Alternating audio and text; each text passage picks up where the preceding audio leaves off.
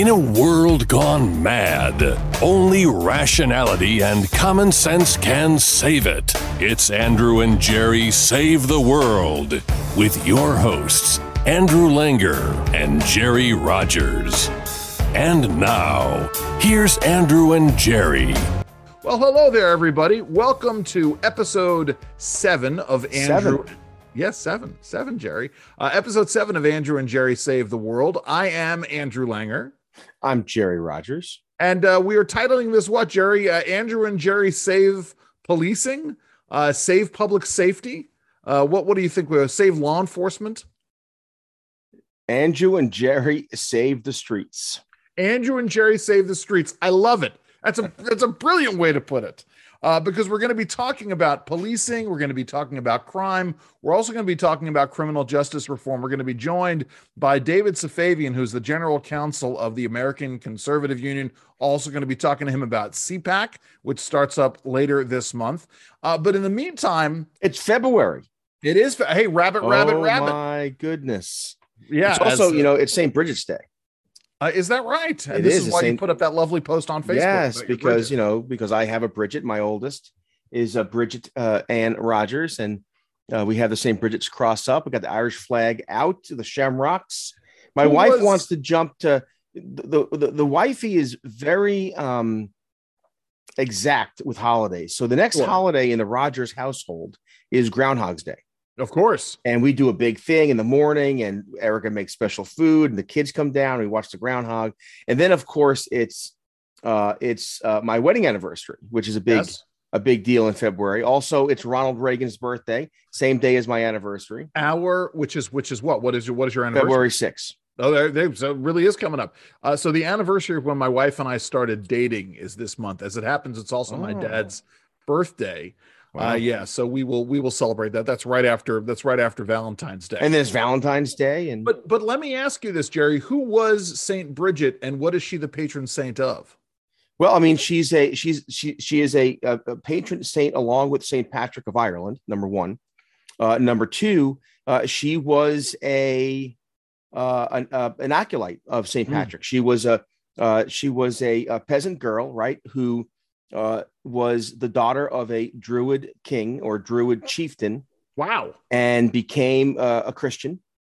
And the the story is is that she took the uh, she took the ground covering and wove it uh, into a cross, uh, and it's the same and it's the St. Bridget's cross. And so, uh, and in fact, in fact, Ireland is uh, moving to uh, to give her greater recognition. And of course, also there's the great warrior Bridget in Irish uh, in Irish history, the great warrior princess Bridget. Uh, and so it's interesting that you know, for those who know Irish history, there's the history of the the Druids and the great Irish kings and and this sort of thing. And Bridget means something very special to both uh, that tradition, uh, but also to the Christian Catholic tradition.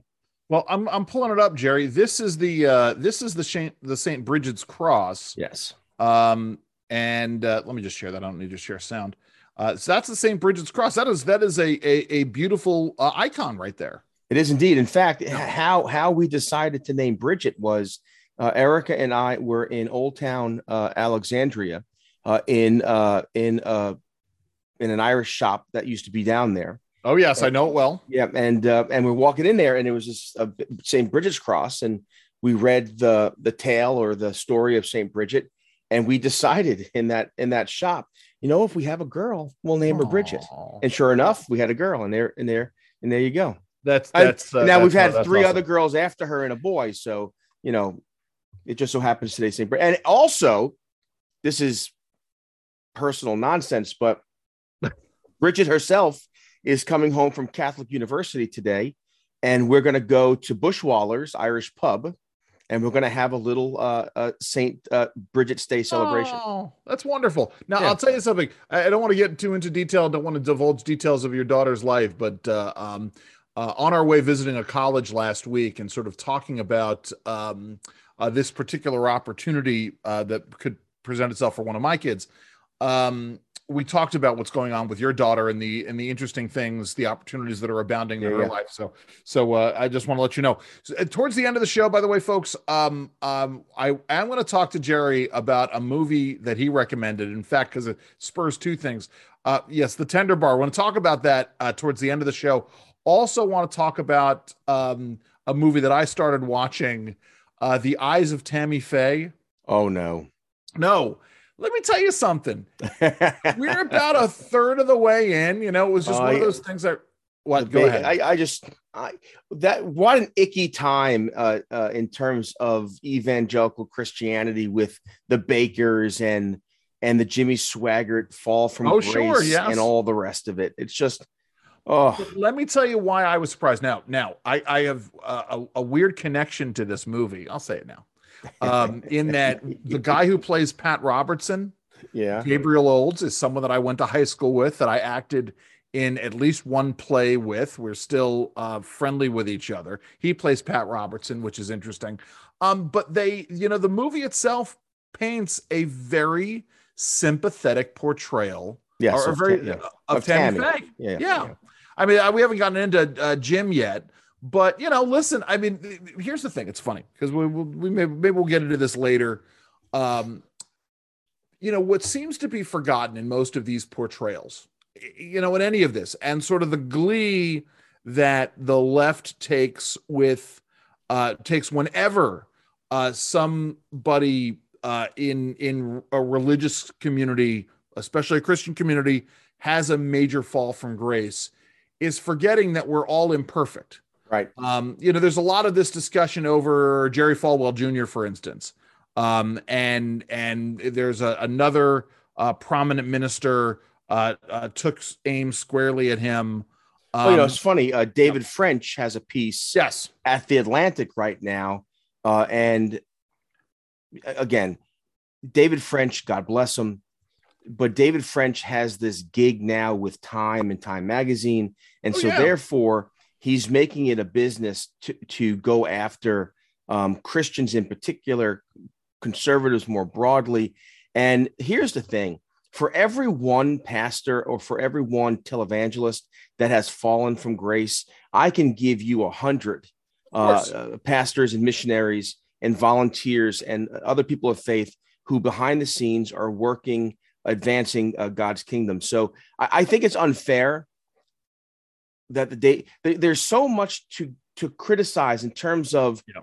of the of the culture of of our corporate culture of the media and who does david french decide to go after uh, his own and I, I have a problem with that Isn't that interesting, right? Because we've talked about the grift and we've talked about, you know, people who sort of set up these, these, i'm going to say it, a money making scheme for themselves, a sinecure almost, uh, where, where sort of they're essentially, they become an industry of whatever someone is willing to pay them to tear at something else you know and and how it and how it just it it winds through movement. And the, again now this is something that can happen on both the left and the right right? We've talked about how the tea party movement was destroyed from without right by the constant attacks on the part of the obama administration on the part of the of journalists but then it was also destroyed from within by grifters who were able to seize on it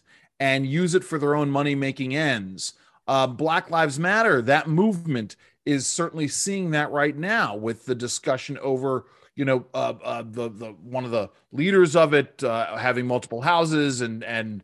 Uh, But anyway, the difference, the difference, I think, between the left and the right, um, the right keeps on waiting, and there are glimpses of it where they say, "Look, because of wokeness, political correctness, uh, the left eats its own." I don't believe that. I think that happens on occasion. Uh, the left, if you look at its history, its its success, it is remarkably disciplined, remarkably loyal. It is the right that continually uh, uh, uh, eats its own. I, I think if we're looking at this from a sociological perspective, that you know it is more difficult in a movement of rugged individualists when a leader who is able to capture that, and I mean that in a good way, is able to capture that that energy and get everybody moving in the direction. When a leader like that falls, the movement has a hard time recovering. I think it is easier for a movement where people are subsuming their individual interests to the collective. When one strong man falls, another one can easily step in and take their place because there are more lemmings. Anyway, even, this is yeah, I know. Although, although this, oh, oh, it's not going into, into into safe streets, but it does go into. I know you wanted to talk about this, but um, are, are the guests that we had on a previous um a previous podcast. I'm out for a second because I want to talk about two things in that regard. So let's let's actually move into our ripped from the headlines segment. Ripped from the headlines. So go, go ahead because th- this does open it up. You, I know you want to talk about uh, you want to talk about Ilya. I want to talk about Ilya. Well, uh, Ilya Sh- Sh- uh, Shapiro was on the program, and and just the, the day after, or, or a couple days after, it was announced that he was going to take this leadership position at Georgetown Law. Oh yeah, and then and then a couple days after that, it broke that Justice Breyer was uh, retiring, and uh, Joe Biden pulled a Joe Biden, and instead of being artful, instead of being uh, smart, just was political and ugly, and said that I will only consider, I will only nominate an African American woman for the court. Uh, and again, uh, uh, uh detractors and Democrats, uh, Senator Durbin and others defended the president by saying Reagan did this and Trump did this. They did not, by yeah. the way. Um, and and and again, it just shows you how lazy, intellectually lazy our media is because it just accepts that as truth. It's not the truth. And then, of course, uh, Ilya Shapiro uh, was critical, rightly so, of the president's uh, fetish, an ugly, uh, an ugly uh, focus on race, uh, and said more or less that we'll get a lesser justice because of the preoccupation and and and focus on race. And then, of course, he was criticized. He was criticized by future by future um, his future colleagues, his his yep. pending colleagues at Georgetown Law and he issued an apology. Yes. You know, and I and, and I thought I thought the apology was unnecessary. I agree. And now it and now it turns out he gave a statement yesterday. Uh, uh, it was on Twitter. You can look at it. Maybe we'll put up on the on the show page later, where he more or less says, "Look, uh, I did nothing wrong. Uh, I am already on administrative uh, uh, leave, yes. pending an investigation. So they're investigating. They're investigating him, which I think yes is is like to what end and what are they investigating? the point, you know, I, I, talked to our old colleague uh, uh, Stacy Lynn, who's now with I think CBS News uh, Radio, CBS Radio, and and that's the the problem, of course, right? You know, we our conversation with David, with David, our conversation with Ilya Shapiro was about the politicization of the High Court and the politicization of the nominating process. Uh, you know, and Ilya is a thoughtful scholar he thinks deeply about issues. He writes about them, issues about the Constitution, and, and, more to the point, he thinks about them in a way that, and, and from a perspective that young people, uh, young law students, need to be hearing from. And so, which is why, incidentally, Georgetown hired him in the first place. Hey, let's let's be let's be let's be real and honest here, right? Um, Georgetown, if they if they were if, like any other employer in 2022, they would have and should have been looking at everything that Ilya Shapiro had written. I'm sure they should have been looking at his social media, right? He just waged a school board campaign. Um, he ran for school board in Fairfax County. I'm, i would hope that they would be looking at what he said on the campaign trail. Now, I, I would hope that, that you know that nothing that he would do would cause them to not want to hire him. But nevertheless, right, you can't come in now after you've offered the job to somebody and after he's had the incident, he's offered his apology. Uh, um, but again, you, you, say the incident. What he did, okay. what he tweeted, there was nothing wrong with it. Well, Jerry, when I say incident, I mean no, I know, I, I know. I, you know, I okay. Maybe it was an artful on my part. No, no, no, no, no, no. no. I'm I'm just saying that. No, you're forced to. There, there's no other way to describe it but the incident well, because because the uh, the mainstream culture and, and and and the elites have made it into an incident. But but but yes, they've made it into an incident. That's yeah. my, my point is that the incident really is the reaction to to Ilya Shapiro's tweet than the tweet itself. Um, and weirdly enough, you know, my tweet defending, you know, we, we did this thing when we had our conversation. That's the other thing I wanted to talk about before we get to David Safavian and as we tee up the topic. um, my my tweet in defense of Ilya Shapiro, uh, that got twenty thousand impressions. Right, I, I, pulled that. I pulled that up. The the disparate things. It's like the well, there you go. tweet. Yes. Um, um, and, and that's, but you know, it, it was that tweet was got the impressions because uh, somebody from the National Review was kind enough to retweet me without my without my asking. But that's the and that's the other thing I wanted to uh, talk about, Jerry, because we've got this thing with Ilya Shapiro going on. We had our conversation with Eugene Volokh last week about free speech, and and Friday I, I'm coming back to you know we came back from our our day trip. I turn on weirdly enough. I turn on the Bill Maher show. I never watched Bill Maher uh, and I turned it on because our friend Matt Welch from Reason was going to be on there. And they were interviewing Ira Glasser, who's the former executive director of the ACLU.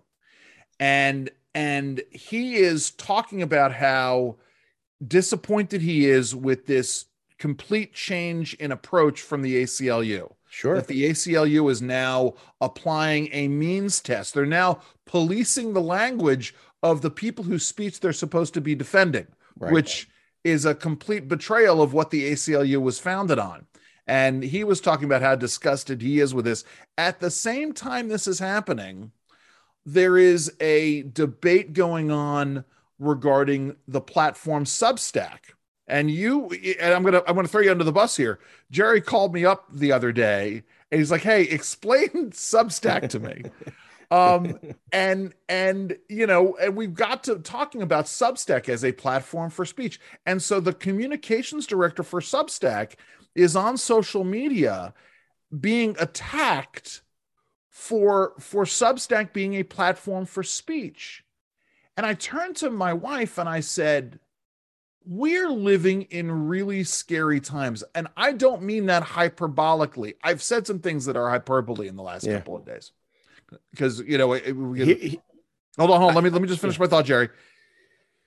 We're at a point, and this is a real inflection point, where and we have we are raising young people to to not have any kind of respect or regard for free speech or why free speech is important. And again, to go back to what um you, Eugene about. Eugene uh, uh, uh, Volokh said, and that is, you know, we understand the distinction between the, the government's role in prohibiting speech but what he said was there's also this idea of the of the principle or the spirit of free speech yes. and that is certainly being um being dis- i mean destroyed there's no other way to say it and uh and the uh, i'll throw this out and we've talked about this before but it seems to me look this has always been an issue like there's been speech codes like right back back in the 80s there was the Tipper Gore movement yes. to put warning labels on records. And then later in the 90s and, and later 90s, early 2000s,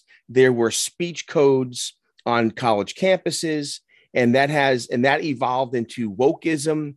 And then COVID hit. And COVID, in a relatively short period of time, has brought the uh, uh, the the Chinese uh, cultural revolution uh, uh, type uh, type public square, public discussion to America. Yes, we are and- we are we are entering into a phase of American history where most people are afraid. Look, I've been talking about mask policy on the radio show and uh, with you. I've, I've written about oh, yeah, it. Absolutely. Um, cloth masks, uh, sponge masks have no, zero no. have zero. There, there, let's be really clear. There are studies that indicate that there is an efficacy that that we there are serious questions as to the efficacy of masks. Yes. And Jerry and, is saying this, and Jerry is the editor of Real Clear Health, so right. he understands and, this. He and, does this and, research. And I, I just spoke with a uh, with the head of a uh, of, of a of a of a of a big organization, and he told me. I just had this conversation yesterday. He said, "He, he I, I, there's nothing I can do. I, I know. I, you're right, Jerry but because if I say something or or change the policy, um, I run the risk of being run out of here. Yes, and so and so is, so again, free leaders, those who should be leading us, are afraid to speak the truth. And more to the point, as we seed more of these grounds for discussion away from traditional public squares onto quasi private, quasi public platforms um, that are corporate controlled, right? You, again, you know, going back to 2001 me, you know, CEI uh, uh, employee me, you know, talking about the the the problems of you know, if if you had told me then that I was going to be talking 20 years later about the problems of of privatized uh, speech platforms, um, I would I would have you know I would have been incredulous. I don't know, whatever, however you want to put it. Jerry, listen, we got to tee this up. Uh, we're yes. gonna we'll come back. We'll talk a little bit more about speech later on. Um, but but we had some. You were again, like you always are, on the leading edge of this. Uh, there were some some tragic attacks on, or there was a, a, a tragic, I'm going to say, incident involving police in New York yeah. a little over a week ago, late last week, where there there were the funerals. Um, this is part of the reason why we want to talk about these issues today. Talk about what happened in New York. Well, again, a 22 year old uh, rookie, a 27 year old uh, a cop on the job for just three years, and a, and, a, and a third rookie officer go to a domestic call.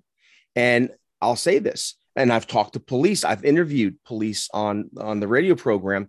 Uh, the fact is, is that uh, because of the political, uh, uh the, the, the political side of things, police uh, t- tools have been taken out of their tool belt, and they go into these circumstances uh, and they, they they they have to be less aggressive.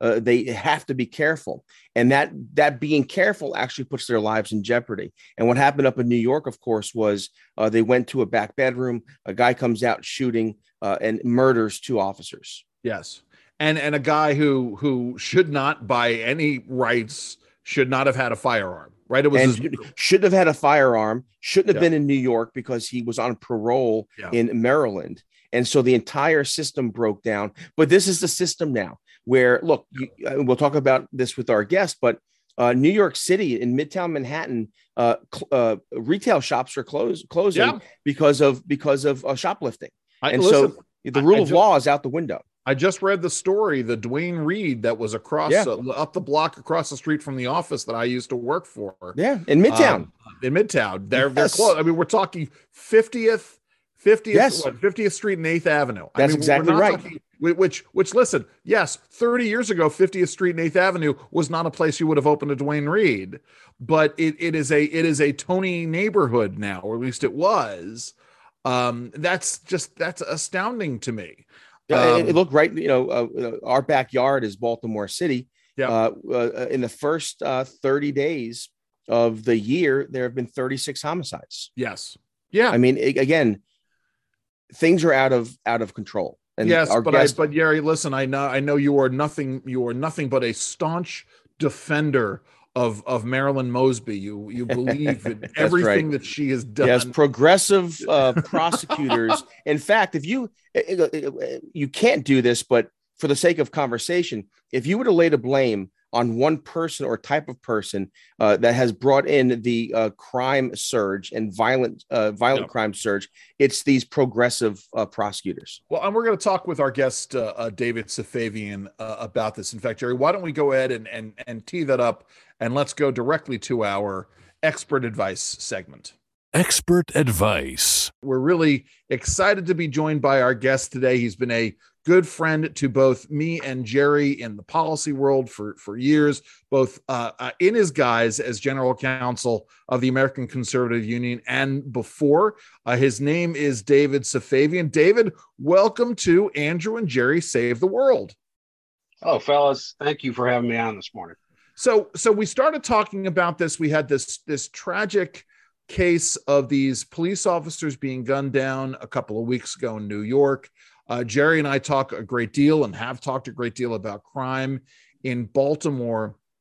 Your a lot of your work, I mean, obviously, your work with the American Conservative Union, you talk a lot about criminal justice reform, and we'll we'll talk about this, but but let's talk about the balance between the two.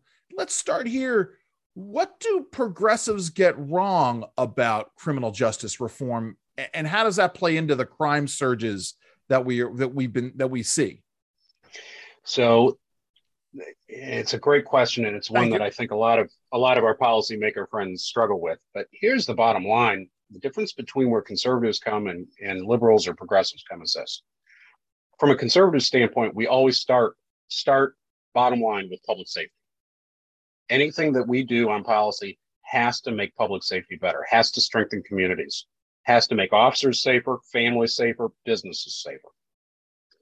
Our friends on the left don't start with public safety. They start with a term that we all love and know called equity. Yeah. What is equitable? What is fair? And when they do that, they are completely disregarding the fact that there has to be a role for law enforcement. There has to be a role for prisons because let's be candid, there are people that are uh, just too dangerous to be on the streets. So when they talk about abolishing prisons and defunding police, they are completely ignoring the fact that prisons and police are important to our public safety strategy. We believe that they are a critical element, but at the same time, we have to find a balance because for every dollar that we spend to unnecessarily incarcerate people because they're not public safety threats, that's a dollar that comes out of more cops on the street, better salary for cops, more effective criminal justice strategies. So we find that balance, whereas they are often a whole different different land with a whole different set of goals. And and these are these are these are vital issues. I mean, it's it's one of those things where where you know we've been talking about speech, and, literally just a couple of minutes ago, I had said that we're raising a generation and successive generations of people of, of kids who have no respect uh, or, or understanding of why speech is important. Do you think we're doing the same thing when it comes to policing as we inject all of this equity um, propaganda into our into our schools? Oh, I think that there's no doubt about that. Yeah.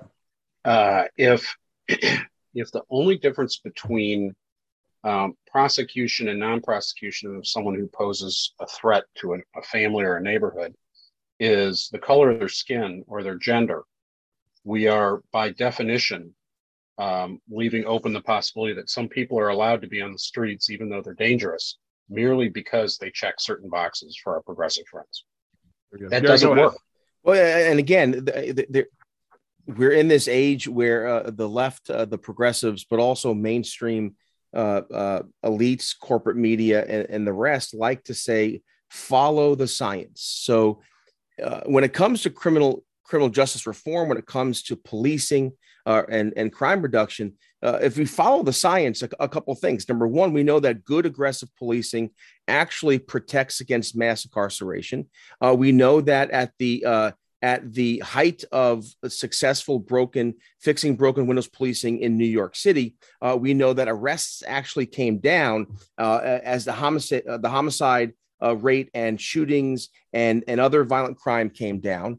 And so, and also, uh, lastly, we know from Heather Mac Donald at the City Journal and other and other experts uh, that this this idea that police police departments are systemic systemically racist uh, is untrue. In fact, if you look at the data, uh, it's uh, it's clear that uh, that systemic racism doesn't exist in in police departments. That doesn't mean there's an exception that proves proves the rule. It just means that our friends on the left, and I like that you say that, uh, but also those uh, who are more mainstream are misinterpreting the data.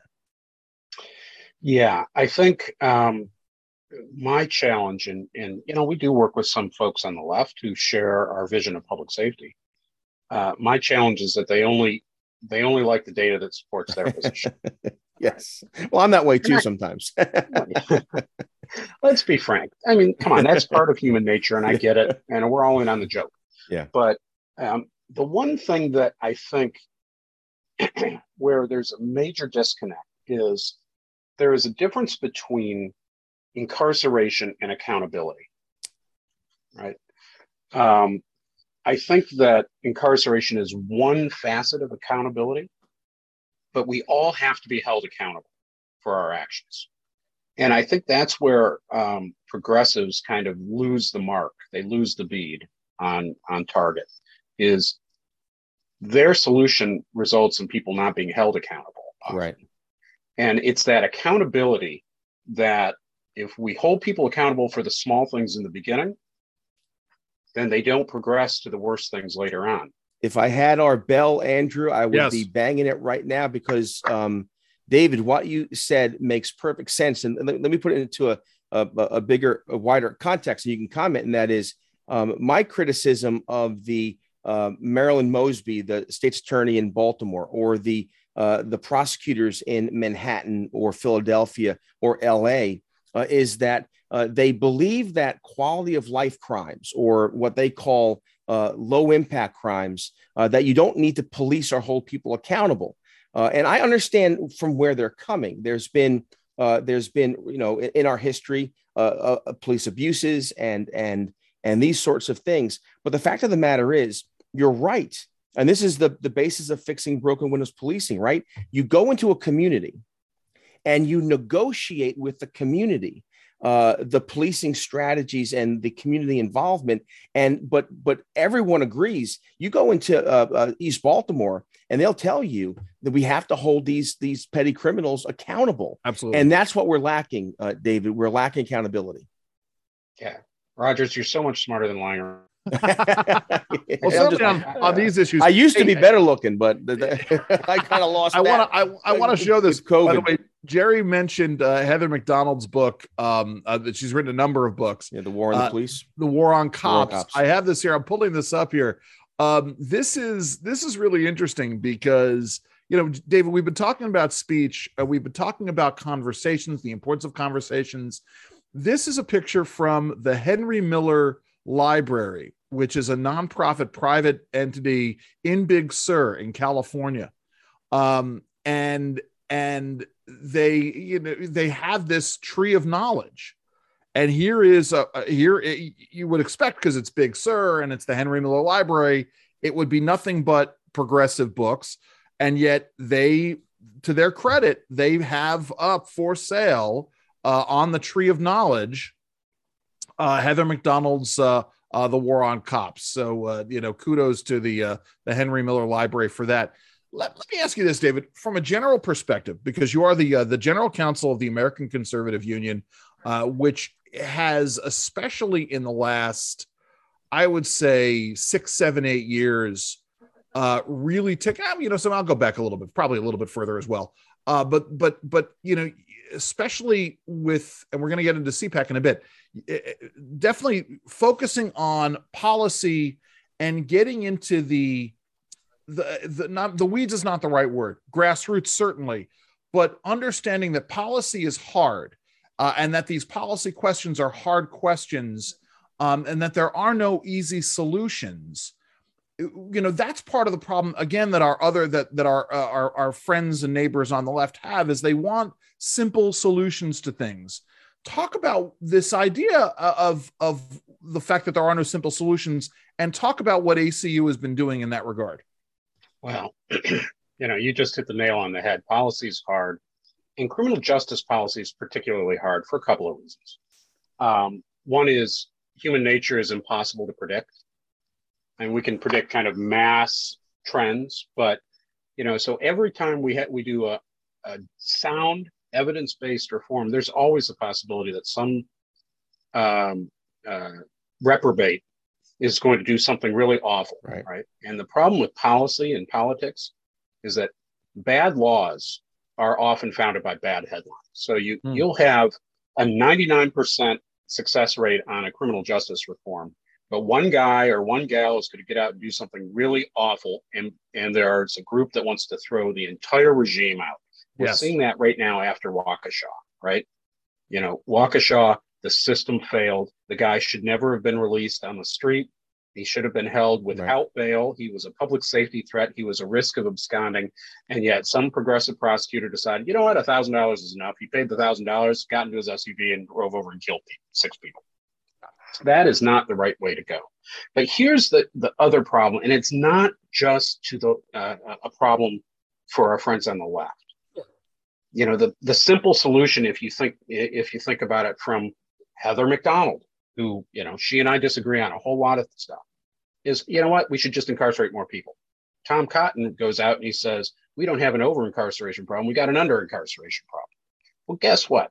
That doesn't work either. If we're going to hold every single person and make and hold them to guarantee that they will never reoffend again. That means every minor crime is a life sentence, yeah. and, and yes. nobody wants that. The, the the idea of zero tolerance. We saw how it didn't work in Absolutely. Baltimore City under under uh, uh, uh, Mayor O'Malley, and and you make a great point here because.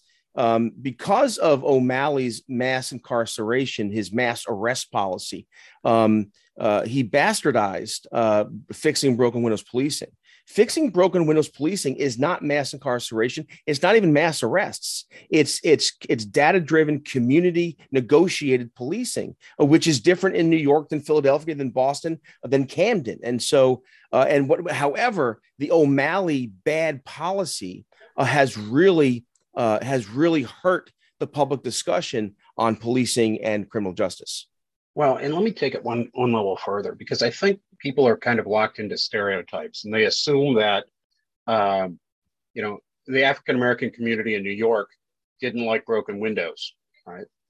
Let me, I, I would challenge anybody to go talk to the average uh, African American mother or father living in Brooklyn or or the Bronx and ask them if they want people out there tagging with spray paint. They want people out there doing shoplifting that drives stores out of there. It's no wonder that we have these kind of retail deserts because all the shoplifting means if you're Walgreens or CVS or you know none of the companies want to put put places up, and next thing you know, there's no place to buy fresh food and, and vegetables. Yep. So all of these small things, you know, it, maybe they the our, our friends on the progressive left think uh, that you know African Americans, people of color uh, don't want any law enforcement. I think that is as far from the truth as it gets. What they want is proportional law enforcement.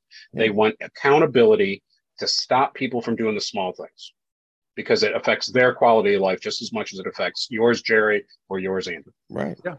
I think I think you're right. And and again, you mentioned um, David. You mentioned uh, the, the, term equity earlier, uh, and and the problem with the term is is that uh, it, it's defined by the person using it. There is no definition. I believe in equality. I believe in um, and and dealing with uh, uh, uh, disparities in criminal justice. We have to do that, right?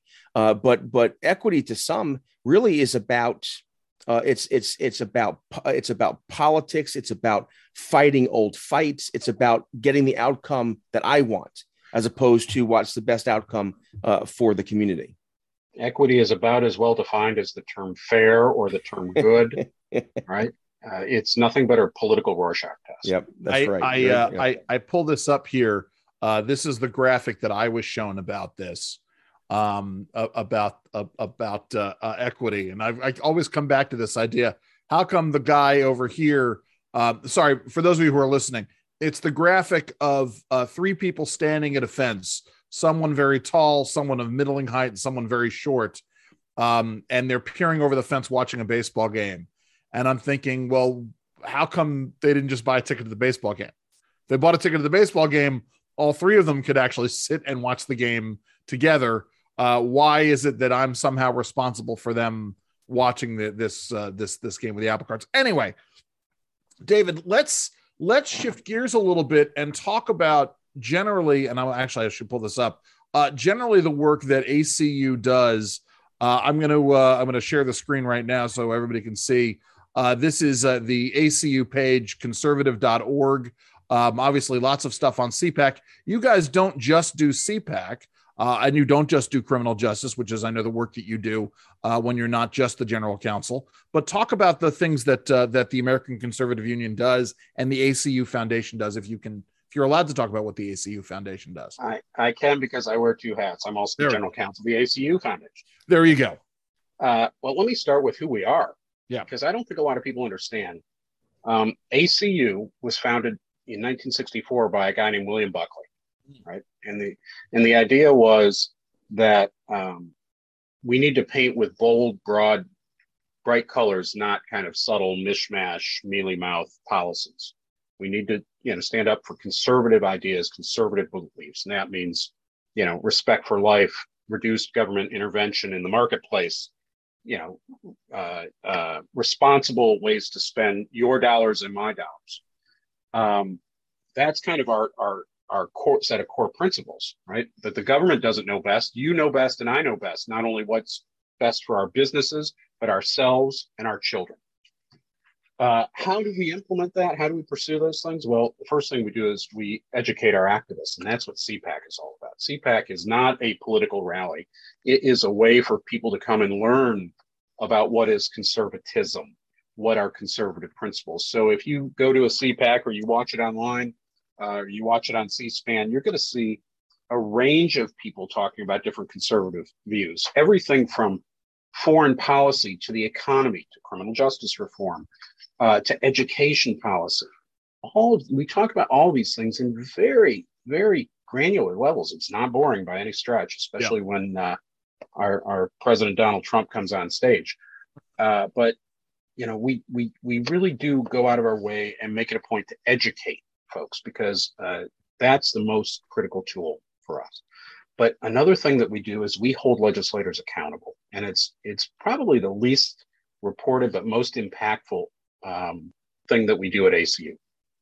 We have a team right next door uh, that looks at every single piece of legislation that is voted on by every single legislative chamber in the country. Oh wow! So there are uh, hundred, uh, there are 99 legislative chambers at the states, plus the House and Senate in Washington D.C. And yep, our ACU ratings. Yes, I'm, and they look at those and they pull out votes that really define what it what it means to be conservative. So votes on tax cuts, votes on abortion, votes on education and charter schools and private schools. They then, uh, for every state and for the legislature, they they combine all those votes and they give every uh, elected official at the legislative level a rating.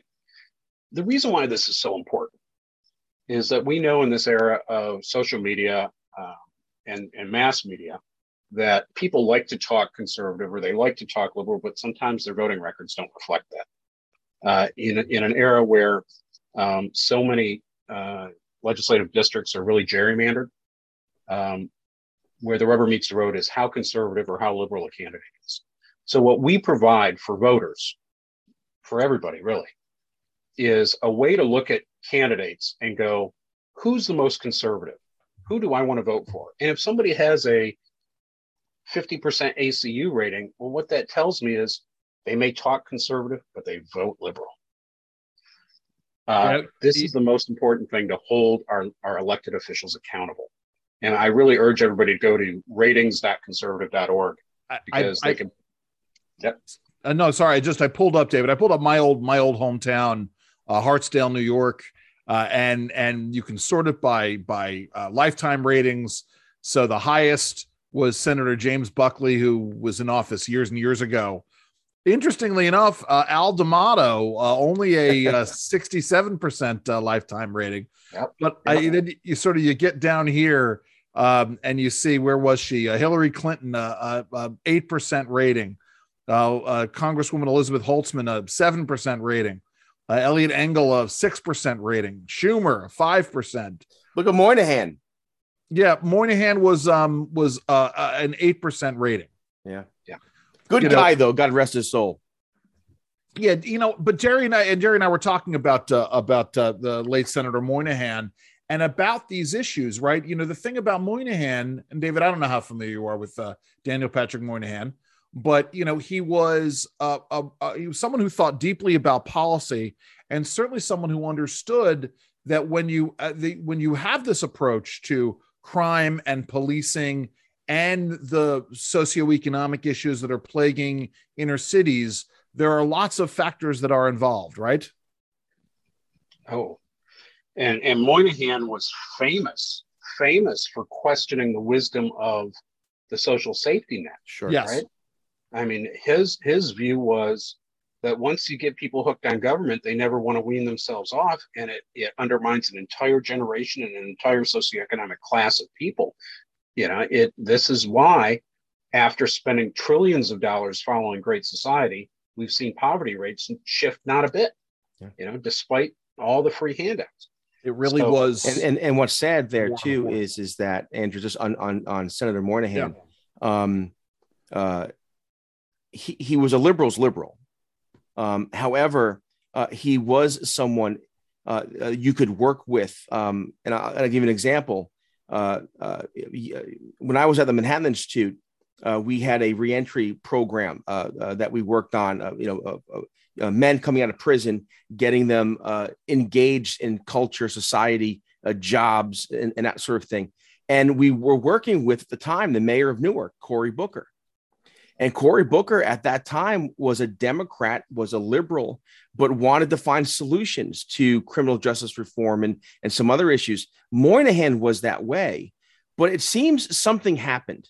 Uh, maybe uh, maybe it's the the the the continued uh, gerrymandering, but uh, there are very uh, there, there are fewer and fewer friends on the left uh, like a Moynihan, like an old uh, Cory Booker, years ago, Cory Booker, that will partner with uh, conservatives uh, for. Uh, uh, f- for good policy and good, you know, sometimes good policy means that I don't like all of it, you don't like all of it, but for the most part, it's going to advance advance civic society and good things. And before you hold on, David, before you answer that, because I, I want to tack on something to this that I want to get your thoughts on you know, how much of this difficulty in working with the impossibility of working with the other side, it all stems from the the demonization that happens. And certainly you guys at ACU and the CPAC conference have been i'm going to say the victims not that i like playing the victim card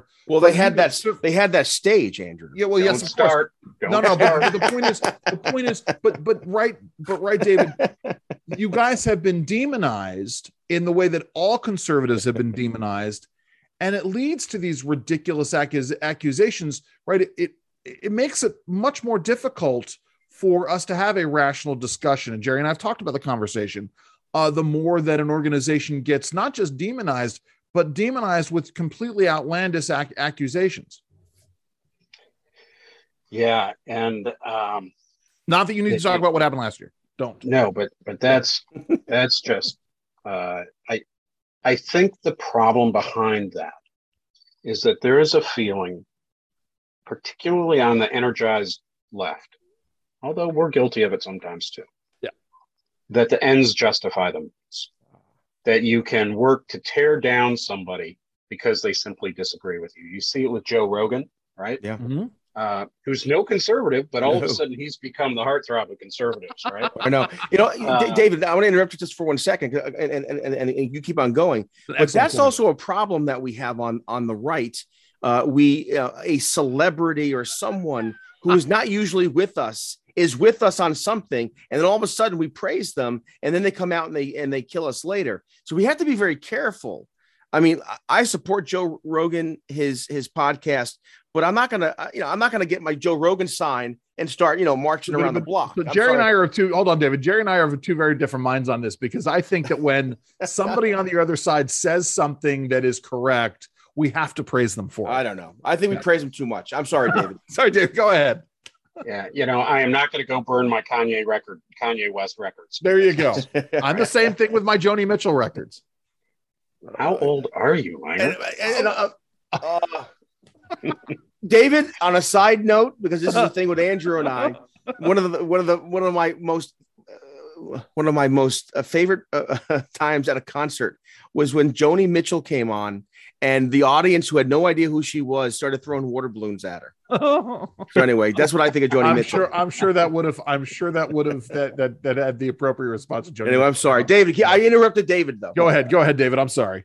Look, you know when when you feel truly virtuous, whether it's accurate or not, you feel like the ends justify the means. Yes. So that makes it okay for Joe Biden to go out and uh, you know call Georgia's election law Jim Crow too Yes. That you know, this is just the type of stuff that we didn't see before. And and now I will go after our friends in the progressive Please. left.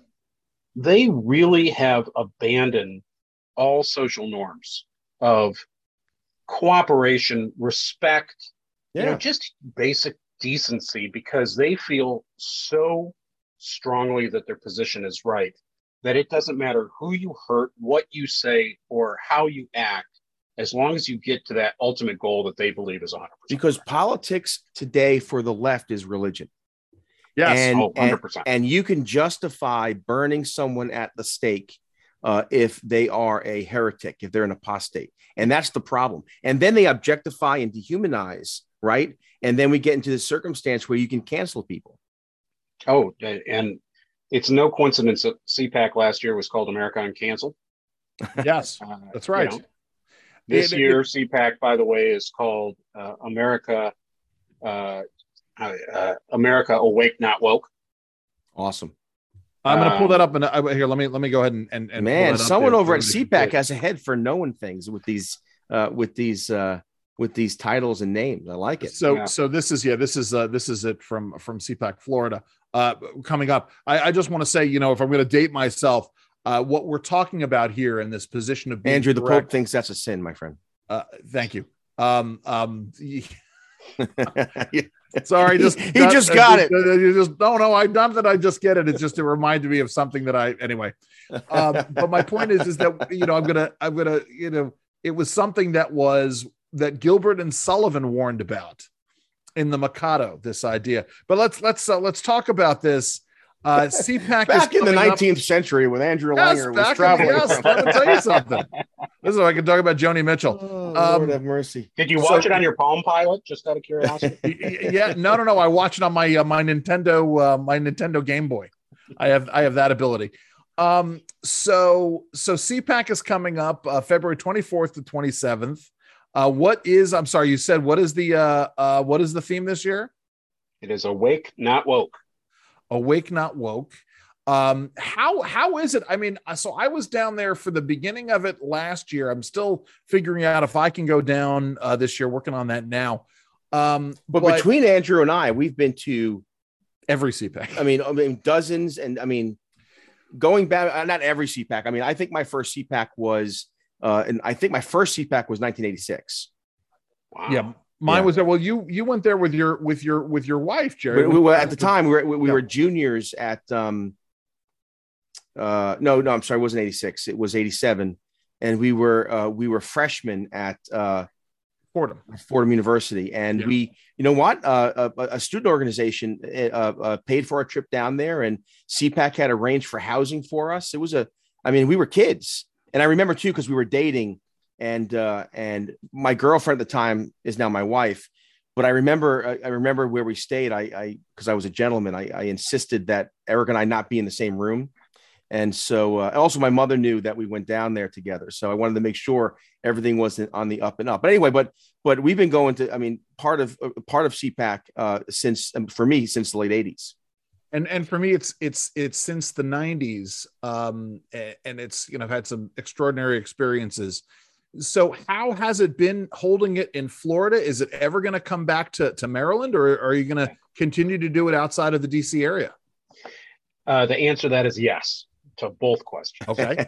so yeah, um, we made the decision to move to, to Florida this year, uh, quite frankly, because our experience with the area around DC is that public officials are on a hair trigger looking for any excuse, yeah. not only to kind of shut us down, but looking for any excuse to exert more control using the virus as the sure. reason to do so. Yep, of course. And the last thing we wanted to do was ask our activists, and you know, CPAC is grown to we get between twelve and eighteen thousand folks. I wanted to go there, yeah. Um, we're not going to ask our activists to, uh, you know, mask up if they're if they don't feel like it, it goes back to personal responsibility, uh, particularly in the era of Omicron. Uh, and, you know, the whole idea that a county official might require a, a vaccine passport, you yeah. know, that whole papers, please sure. thing yep. Uh, yep. in the bad German Hogan's Heroes accent uh, is not what we were going to subject our folks to. And so, you know, and we're of the you. opinion that we're going to take our business to where we're appreciated. That said, I think that there is always going to be a place uh, for a CPAC in Washington, D.C.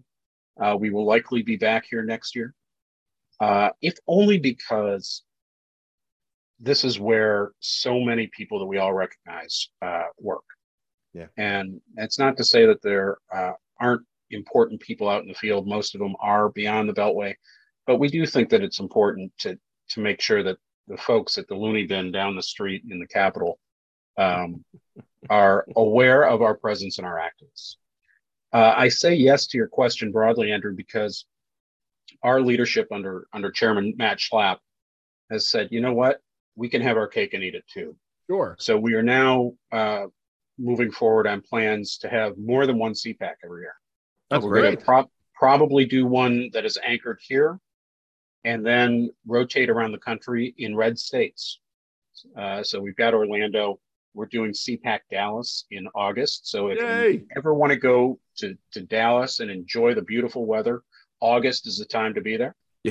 Uh, and, you know, I expect that we're going to be in places like Tennessee as well. And we're not talking small ones, we're talking major events. Yeah. Um, so we we want to make sure that we're getting the message out to as many people as possible, not just through through an app or online, but so that people can really come out and and you know, I, I do think that the value of CPAC, there's one value that a lot of folks don't talk about.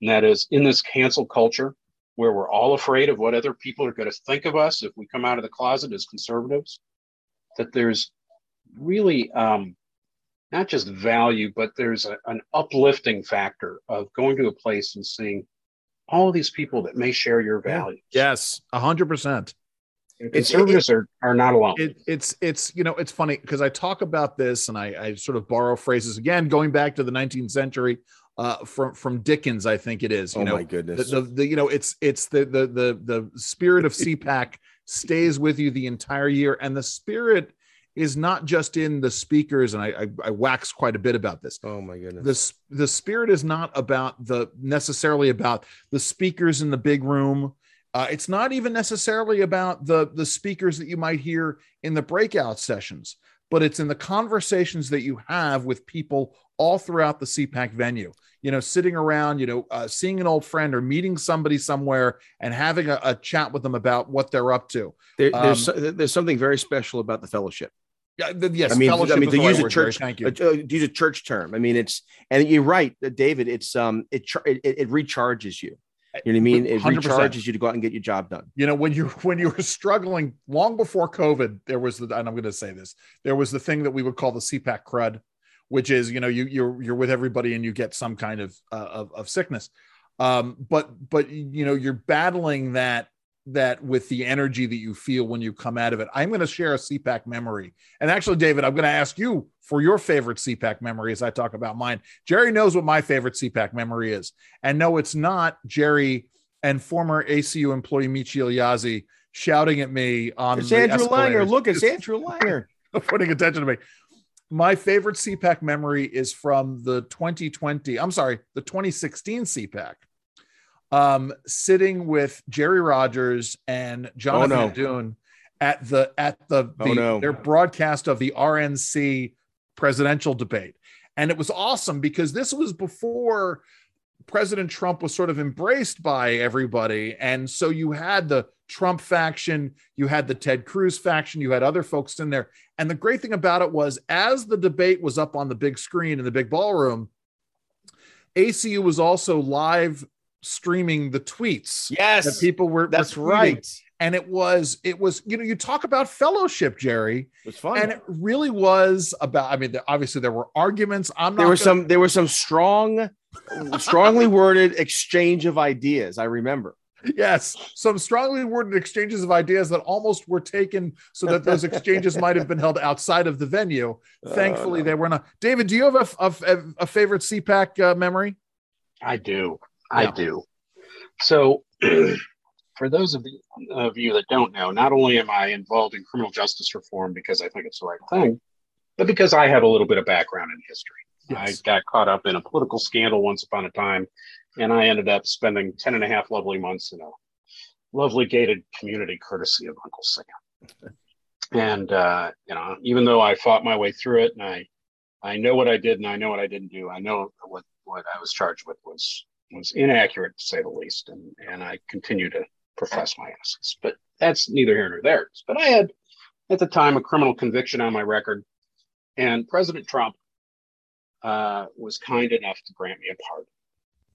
So at CPAC in Orlando last year, the president showed up and I I asked to go thank him, right? Because he really did something extraordinary. It's it's too bad that pardons are extraordinary, but they are extraordinary. So the boss says, "Yeah, uh, I'd like you to go back and meet the president."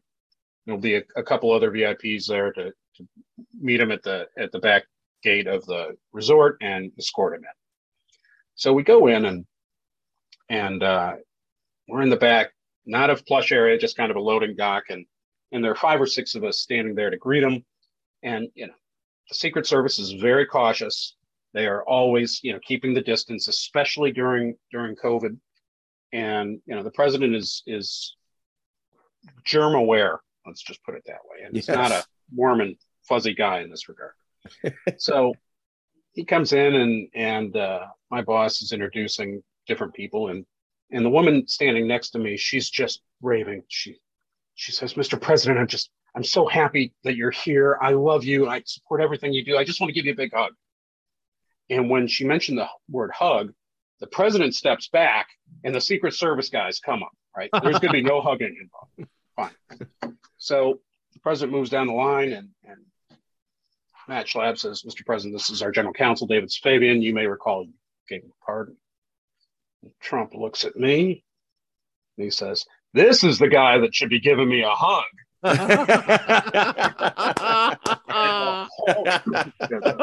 broke out laughing. That's great. That's, oh, that's great. awesome. That is yeah. awesome. Jerry, uh, because David, you know, I was going to ask you if if it was uh, the the many appearances you had on my Saturday show at 7 a.m. on a on a Saturday. Oh my goodness! uh, but that is clearly a better memory. Jerry, for you? Well, look, I'm not going to give one because there, uh, uh, there, there, have been so many. I mean, being on Radio Row with you, Andrew, oh, and oh, yeah. and and grabbing guests, and Andrew, we're on, we're doing radio, we're doing live radio, and Andrew's just kind of wa- crowd watching and talking. Oh, there's so and so, and there's Governor so and so. Look, there's Sean Hannity. Sean, come on over and panel with us. and so there's all that kind of fun stuff. But I'll say this though, because I again I remember going as a kid uh, back in, in, in the late '80s when with, with Erica, um, and uh, uh, and the feeling I had that I wasn't alone. Yeah, yeah, it's that. It's and I think fun. that, but every year, and I, I'm now, you know, it's it's all these years later. I'm I'm in my 50s now, and it, it's so exciting when you pull in, you park your car, and you walk in. Even before it starts, because right away, you know, you know that you're you're again the kind of that fellowship thing. And so it's that feeling, and it's the same every year for an 18-year-old kid or a 50, 50-year-old man, that that sense of belonging, that sense that you're not alone, uh, that you have your gang, that you have, you know, you know there's a, there's a scene from that movie, um, uh, uh, Devil's Own, uh, when uh, Brad Pitt's character goes into the Irish American gun runner uh, and the mm. gun runner, the gun oh, runner, yeah. the gun runner wants to, you know, is, is, stealing his money. And he says, Oh, Mr. Bark, you're a stupid, stupid man. Because you see me. What you don't see are the thousand men behind me. and that's how you feel when you walk in into CPAC. The thousands behind you. Uh, and it's a good feeling. So again, that's that's my favorite feeling of uh, CPAC. David, well, look, one of the one of the problems with social media is that we all kind of segregate into our own tribes and we we start drinking our own bathwater. Oh, very important right? here. But I will say that when you go to CPAC, you remember you feel like you're back with your own tribe. That's yeah. right. Yeah. Yeah. Um, David, uh, before we let you go, and, and listen, we, we do need to get Matt on to talk about his his new book. Um, how do folks find out more about about ACU, about CPAC, uh, how to uh, and the good work that you're up to? So if you want to find out more about ACU, you want to see our ratings, you want to see all of the work we're doing, we do have a uh, online TV show uh, called CPAC Now three times a week. Go to conservative.org. If you want to see what we're doing on criminal justice, how we're making people safer, but how we're also uniting uniting families, helping the incarcerated women, uh, dealing with juvenile justice in a way that doesn't tear children away from their parents. That that you can go to conservativejusticereform.org and you'll come you'll see everything that we do. We will we will check that out. I'll put the link up on the show page. Oh because we didn't ask. So any major guests special guests anything particular at cpac that folks ought to be aware of this year? Oh good grief. We have more people uh the, the, the amount of interest uh, in CPAC is in speaking at CPAC is through the roof. Um, the rumor is that we're going to have a very, very popular um, uh, former and potentially future president coming on stage maybe okay. on, uh, over the weekend. Uh, Looking forward to seeing Barack Obama there. uh, but we are going to have we have elected officials, but not everything is about elected officials in Sure. politics. We have some amazing um, writers, some journalists, some opinion leaders, thinkers. Uh, KT McFarland talking about foreign policy Uh, is yes. something that nobody should miss because in this crazy time with Russia and China and Iran, you know, we need people to explain what all those what are all those drivers and more importantly, what are the solutions that time I out. think this administration forgets. David, I'm, I'm going to interrupt you because I will tell you KT McFarland's speech in CPAC 2020 about the abuse of power that she faced uh, was one of the most moving speeches that I'd ever heard at CPAC. She was fantastic. Listen, I- we, you've given us a huge amount of time uh, in the weeks before CPAC, so we're Yeah. going to let you go. But David Safavian, thank you so very much for David, joining thanks. us. God bless, buddy. Thank you, boys. Take care. That was fun. That was a that was uh, that was uh, that was a great conversation.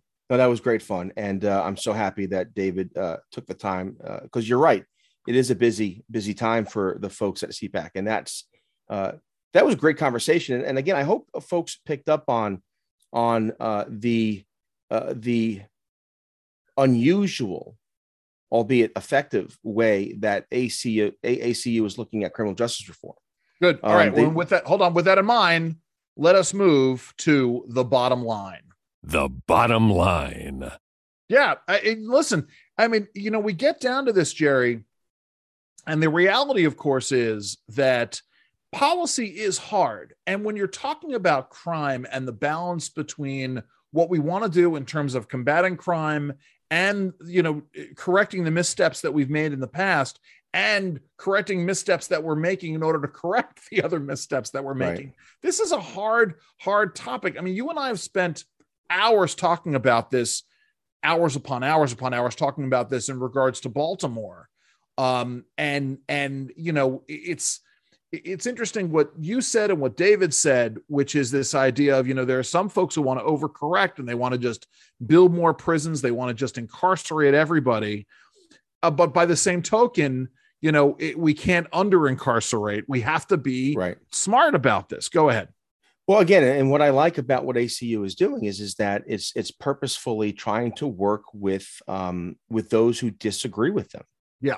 And and again, you know, I'm not a, I'm not going to get all squishy on you, but the fact that the fact is is that that's what that's what's missing uh, in our public conversation, and that is is that um, the dishonesty where you have um, where and again I'm, I'm gonna i'm gonna put fault where i think fault is is mostly on the left uh, where where the left uh, give an example because i'm getting tongue tied an example so joe biden goes to georgia and he calls uh, and and and suggests and he uh, and he labels and he uh, puts in the same uh, conversation those who oppose him on uh, these federal power grab voting rights bills, so-called voting right bills.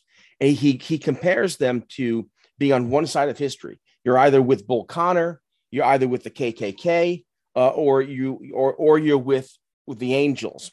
And then he goes out in a press conference and says, uh, "Read the transcript. When did I say?"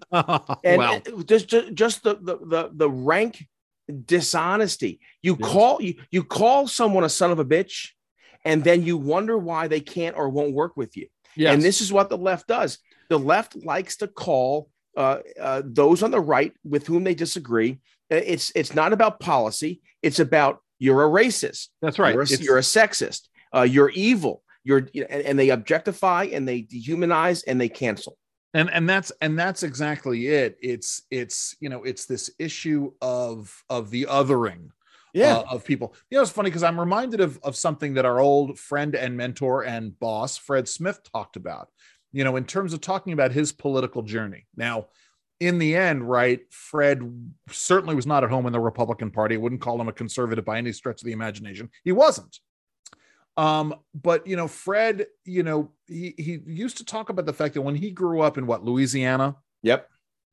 and he knew who the racists were. Now, again, we can sort of go through the history and the concept of the Dixiecrats, but what he knew is he did not want to be labeled a racist. He didn't want to be labeled labeled a hater. So he became a liberal progressive Democrat. At least that's what he what he thought. And then he he had this political journey over time as he realized that the policies of progressivism were certainly not uh, making people more free, more prosperous. It also goes to show you that that that example goes to show you um, how even a brilliant man like Fred Smith sure. Uh, uh, with political bias got it wrong. Because if you think about when Fred grew up uh, in the early 60s in uh, Louisiana, um, uh, who controlled the power structure?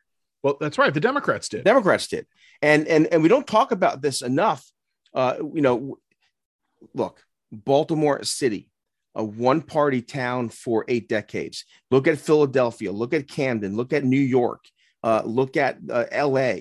Uh, when there's one party control, uh, it, it, it, it, it, it, it devolves into uh, corruption uh, and, and, and a groupthink.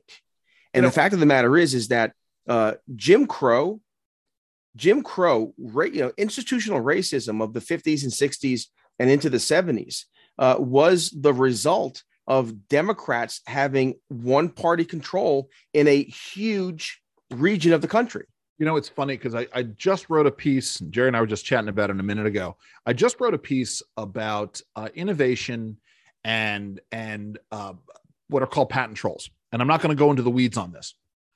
But one of the bottom lines, because we're in the bottom line segment here, one of the bottom lines of that op ed is the idea that if you want competition in ideas and competition, you, you need competition in platforms and if you are discouraging new platforms from being created because of the threat of lawsuits from or frivolous lawsuits from somebody else, once again, you're going to have what is essentially a monopoly uh, come down on this.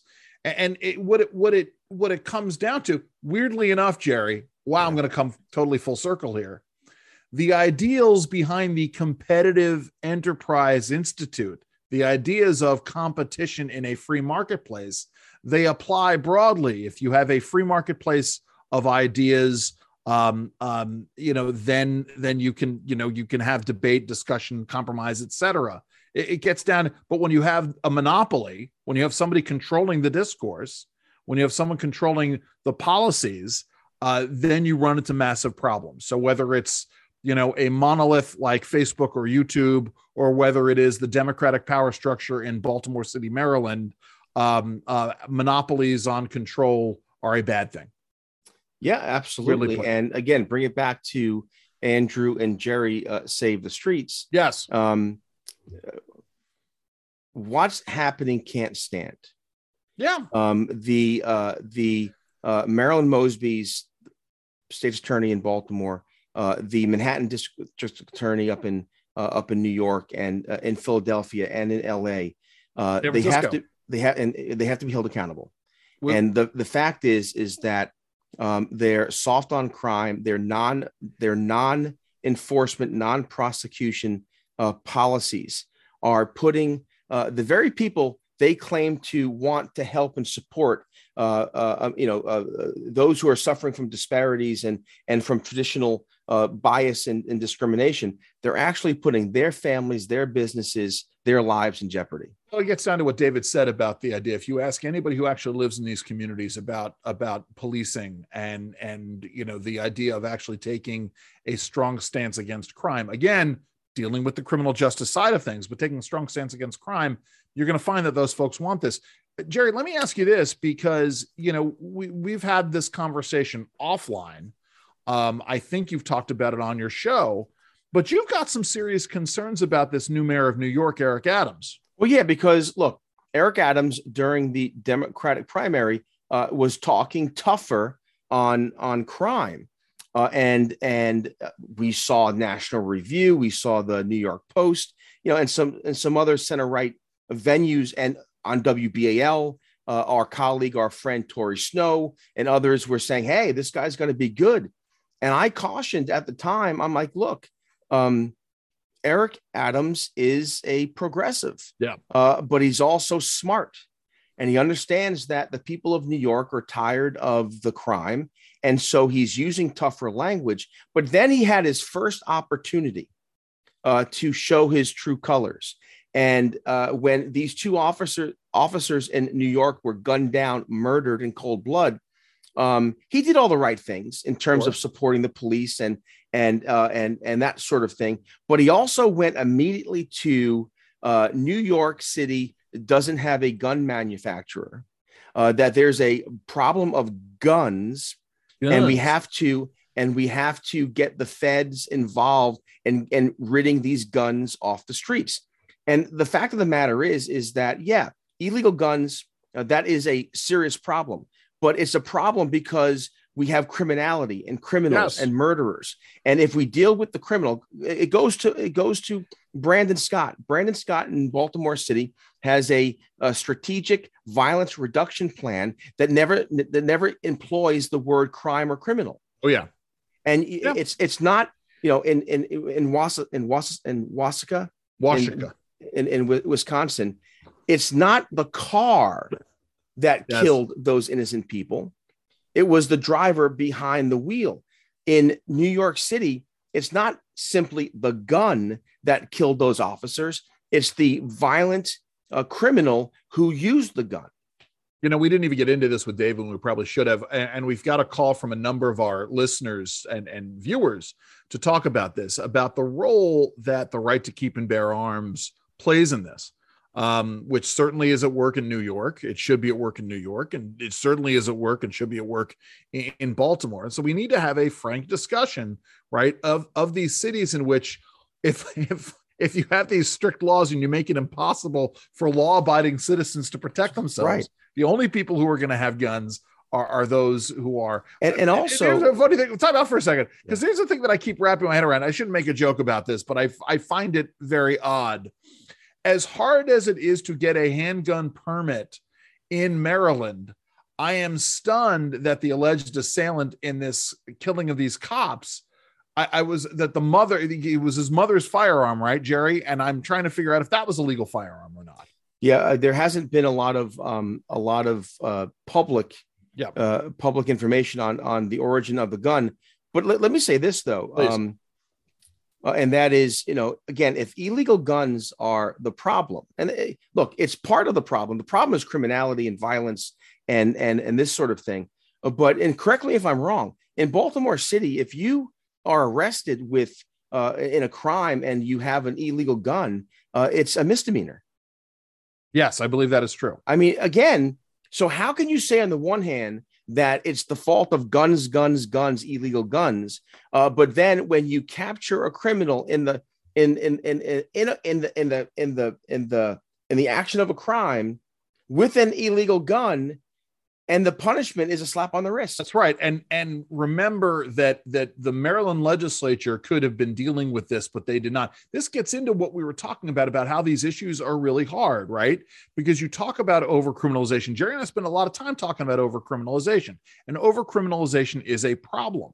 But the answer to overcriminalization isn't to do things like uh, uh, taking down the level of crime in terms of the use of an of, of an illegal firearm in the commission of a crime from a felony to a misdemeanor. That right. sends exactly the wrong message. Listen, right. Jerry, because we're we're running short on time, I I wanted to bring this up. Uh, so Jerry hit me the other day to a movie. Uh, I've only started watching it. He says he said Andrew, as you're thinking about things to watch, uh, you ought to consider looking at because I was talking to Jerry about this movie that my wife and I started watching called The Power of the Dog, which I got about 20 minutes into, and I'm like, what the hell am I watching? what is this? I and I, I, was like, enough. You know, my wife was the same way, weirdly enough, Jerry, with Uncut Gems. Have yeah. you seen that? Uh, you know what? I started to watch it and I had to stop because it was just it was too it was it was like it was like in, it was like i was traveling in traffic. Yeah i got i had i got a little bit further along and i was like as as uh, you know anyway i don't want to give anything away. I, look i wanted to like that movie because i like adam sandler a lot and i again i started to watch yeah. it and then i was like yeah it was one of those things where there's a there was a there was a lot of moving of moving around and, and you said what the hell is this that i'm watching? And i said yeah what is this? And then also it made me feel awkward. Yeah. Like there was a lot of awkwardness. It was like it was like watching curb your enthusiasm, but not funny. Yes, and, which is why my wife can't watch that. So Jerry said, you know, you need to check out this movie, The Tender Bar. It's my favorite book. I'll let you pull that up in a second. It is. But it is my. It is. It is. It is my favorite book. It is outside of the Holy Scripture.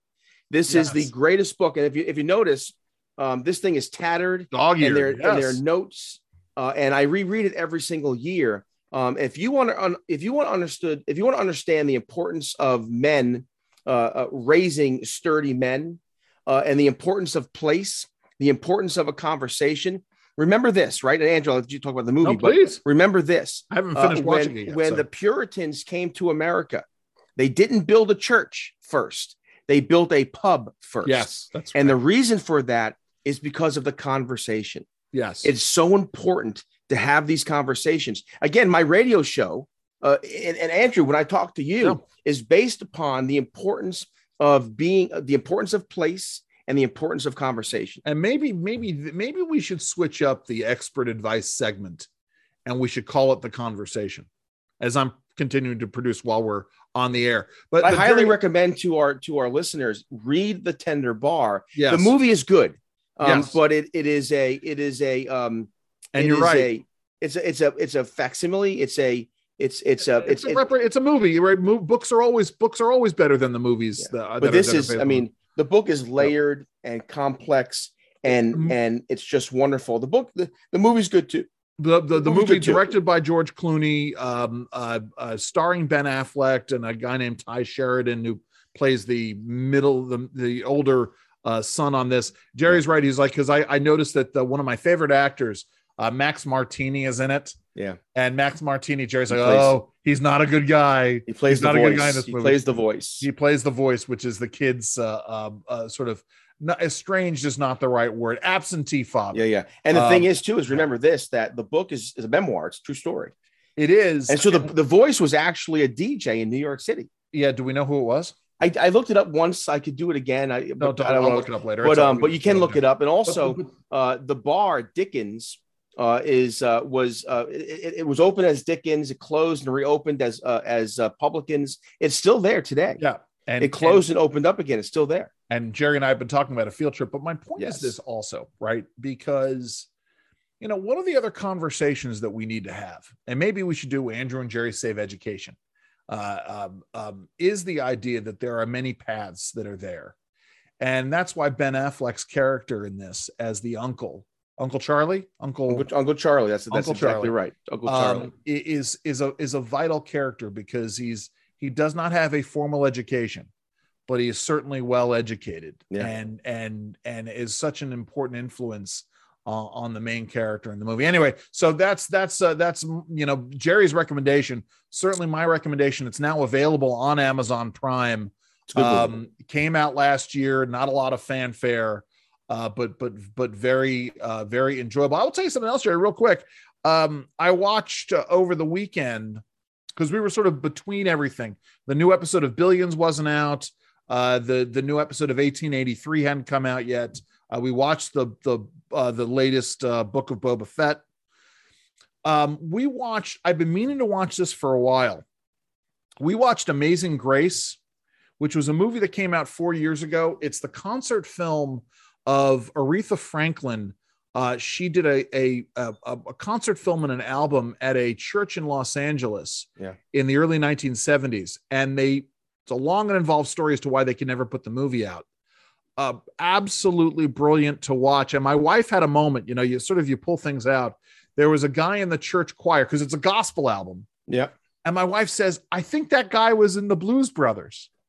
Like, well, well, no, this was Los Angeles. The Blues Brothers was filmed in and around Chicago. No, sure enough, um, uh, this well, the, the scene with Aretha is in Los Angeles, isn't it? Is that no, no. The scene with Aretha Franklin in the Blues Brothers takes place eh, supposedly in a diner in in in Chicago, but she was talking about the church scene, Yes, uh, yes. the, the right, I'm Slippery sorry. Rock Church. I'm sorry. You, do you have somebody in the room with you? Do do you need to? No, I just no, no, no, no. It's just, Anyway, so so the choir, the choir that they use in the scene where James Brown is is the Reverend. yep. Uh, that is the same choir that was from Los Angeles that was in that was used in the Aretha Oh, Franklin good. album, and so it is in fact the same guy. Uh, uh, seven years later, which is wild. Um, so listen, so we're gonna do this live show. Uh, we're we're hopefully going to do it next week. We're going to do something in prime time, um, and we just want to give it a little advance warning. Jerry and I want to do some planning on this. That's why Yep. we're not doing it uh, this week. Um, there was oh, and I want to come back to this. So thank you all. We are we are starting to see more subscriptions. We're starting to see more reviews. Uh, we're starting to see more downloads. Please tell your friends, tell your family members, leave those reviews, especially on Spotify because we're on Spotify like Joe Rogan is, um, on Apple Podcasts. Uh, but but you know get get the word out there um, uh, that you want to you that, you, that people ought to be listening to this. Uh, Jerry, what do you have to say for yourself? Nothing. It was good. A good program. Uh, you know, I'm, I'm, even though we've gone over an hour, I always feel there's more to say. But that's why you have to tune in for the next show. Um, you know, again, my thing is is find the truth, plant your feet, stand firm. Have a great week, everybody. Have fun and stay safe.